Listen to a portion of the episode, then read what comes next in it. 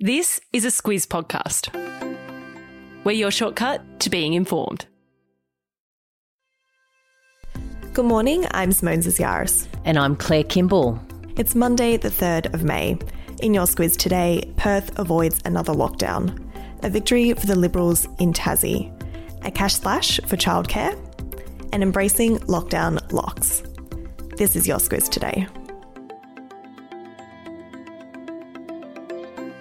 Just days after the last lockdown ended in Western Australia, new local coronavirus cases were reported on Saturday.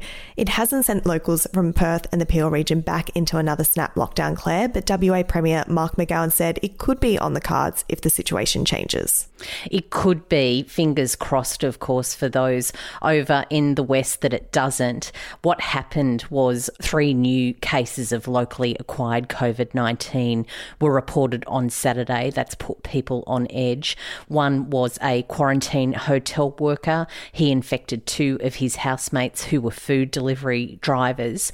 McGowan said that a lockdown would have been imminent if that area had not been under the strict restrictions last week that included the wearing of masks. Yeah, and something McGowan has been supportive of is the federal government's move to ban travellers coming to Australia from India, where coronavirus cases continue to surge.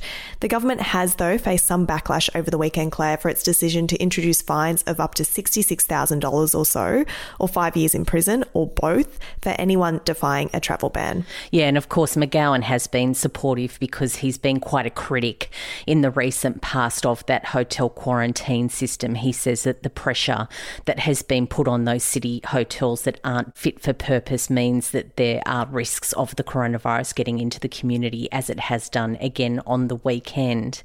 Looking at that situation of travellers from India, uh, being banned from coming into Australia, it really was that introduction of fines uh, or a prison term for defying that ban that put people on edge on the weekend. Lots of criticism and questions from legal eagles about the ban's legal standing. Also, criticism from people like Dr. Kylie Moore Gilbert, who says she came from a COVID hellhole uh, from overseas and was allowed to return to Australia. She says that putting that ban up is immoral, unjustifiable and completely un Australian. Yeah, India has had another record breaking few days with almost 800 new cases reported over the weekend.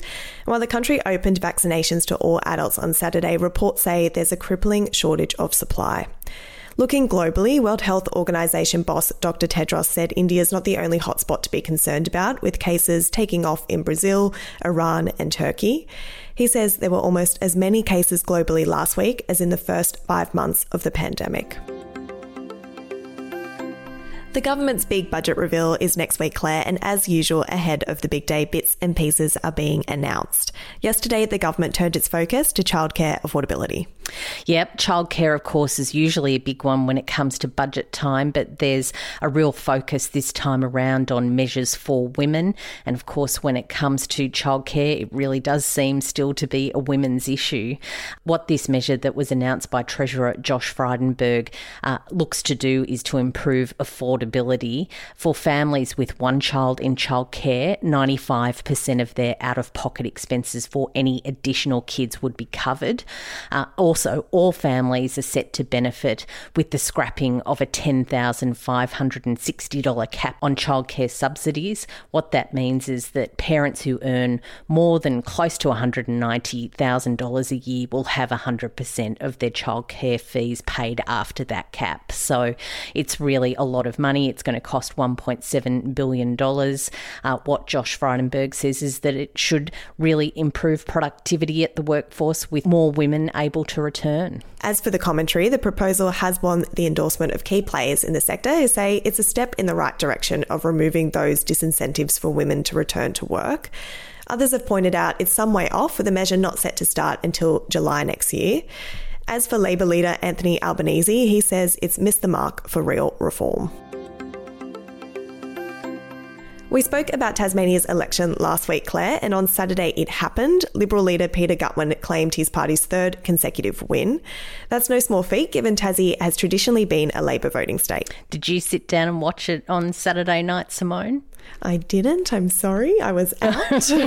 what were you doing? Guilty. Just out at dinner. Nothing too wild. oh, look, I absolutely did. Uh, you know, trying to get your hair around the Hare-Clark system is just the way you want to spend your uh, Saturday yeah. night. But look, it was quite an interesting one. Uh, it seemed to land exactly where it was uh, two months ago. It's quite an interesting result. The Liberals are likely to end up with 13 seats. That means they will hold majority government with a margin of about one seat. Uh, Labor's likely to retain nine seats. It had a 4.5% swing against them. As for the Greens, they picked up more votes than last time, but they won't get any more seats. They'll look at retaining two seats, and there's likely to be one independent, maybe two. A bit more counting to happen this week. Labor leader Rebecca White congratulated Gutwein on the win and praised his handling of the pandemic. She said, and this is a quote, there's no doubt that Peter Gutwein and our public health officials kept our community safe, and tonight's result reflects that. From politics to the world's largest tropical forest now, the Amazon, a new report has found that we can no longer depend on the forest to help absorb man made carbon pollution, Claire. Yeah, the Amazon forest, of course, covers a number of South American countries. And when you look at the Brazilian part, which is about 60% of the rainforest, a new report says that it's now emitting more carbon dioxide than it's absorbing.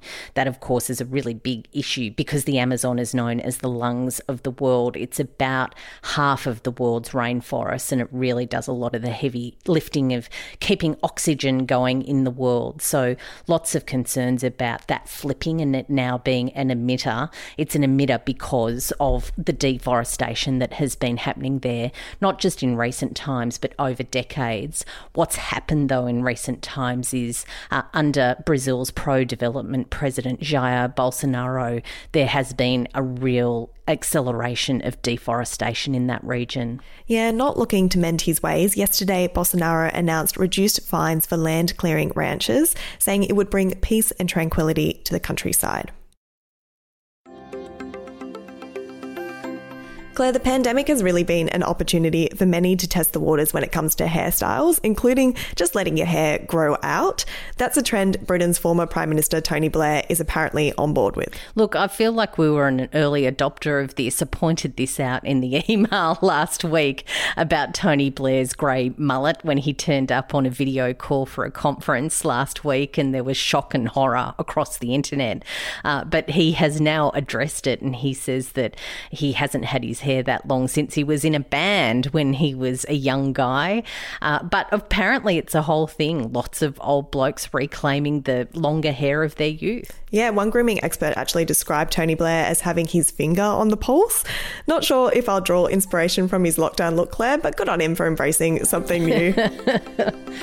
And finally, Squiz the Day. It's the anniversary of the first spam email that happened in 1978. Safe to say there's been a few more spam emails since then. Yes, that certainly did um, catch my eye too, Simone. of course, as everyone knows, we put out a newsletter every day via email, and the amount of time of my life that I've spent on on dealing with spam issues, I really can't get that time back. So, damn that spam email.